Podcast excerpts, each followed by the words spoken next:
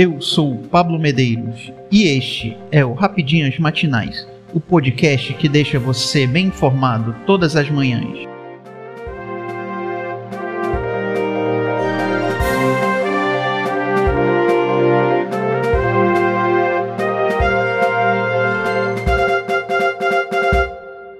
Hoje, terça-feira, 5 de junho de 2022, vamos às principais notícias. Nova presidente da Caixa diz ter apoio total para conduzir investigação imparcial. A nova presidente da Caixa Econômica Federal, Daniela Marques Consentino, defende que as investigações sobre as denúncias de assédio sexual dentro da instituição sejam tratadas com rigor, independência e credibilidade. A economista e braço direito de Paulo Guedes afirmou que recebeu o apoio total da presidência da República para conduzir apuração isenta. Os indícios e denúncias são sérios. Os fatos são graves, mas temos que ter responsabilidade para apurar com critério. Defendeu Daniela Marques, reforçando que não interessa a exposição de ninguém. Repito, isso envolve pessoas, reforçou.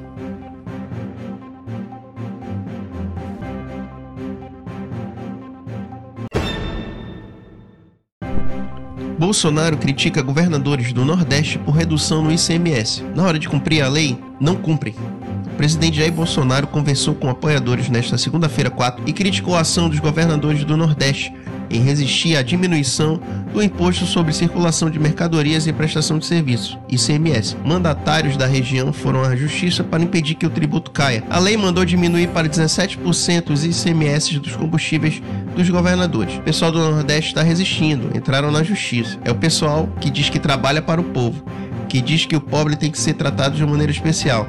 Mas na hora de cumprir a lei, eles não cumprem, afirmou.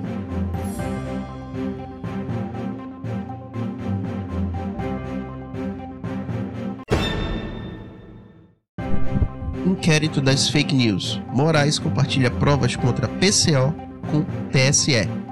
O ministro Alexandre de Moraes do Supremo Tribunal Federal decidiu compartilhar as provas contra o Partido da Causa Operária no inquérito das fake news com o Tribunal Superior Eleitoral. A decisão atende a um pedido do Corregedor-Geral Eleitoral ministro Mauro Campbell Marx e o magistrado alegam em documentos que há pertinência para que as cortes atuem em conjunto. A inclusão do PCO no inquérito ocorreu em junho deste ano, após a legenda chamar o ministro Skinhead de toga e afirmar que o STF fraudou as eleições. A sigla também defendeu a dissolução da Suprema Corte. No âmbito da Justiça Eleitoral, a investigação se debruça sobre a divulgação e compartilhamento de fatos sabidamente inverídicos ou gravemente descontextualizados que atinjam a integridade do processo eleitoral, inclusive os processos de votação, apuração e totalização de votos. Não há dúvida de que o compartilhamento de elementos informativos escolhidos pode e deve ocorrer, eis que largamente demonstrada a relação entre os fatos investigados a revelar a adequação da medida, afirmou, afirmou Moraes em parte do documento.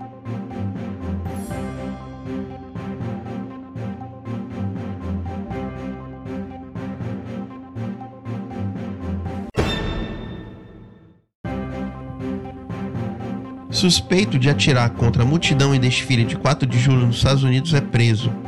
Polícia de Chicago, nos Estados Unidos, conseguiu prender o respeito de atirar contra pessoas durante o desfile de 4 de julho em Highland Park, subúrbio da cidade de Chicago, nesta segunda-feira 4. De acordo com a mídia local, a prisão foi feita sem incidente depois do homem de 22 anos ser visto dirigindo em uma rodovia.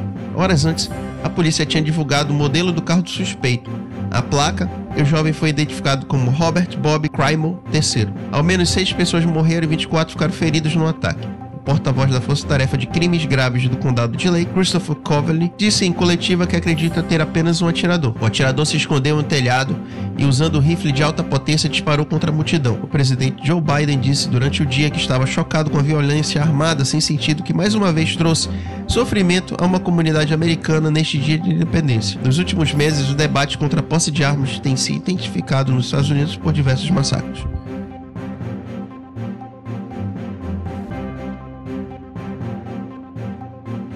Eu sou Pablo Medeiros e este foi o Rapidinhas Matinais, o podcast que deixa você informado. Até mais.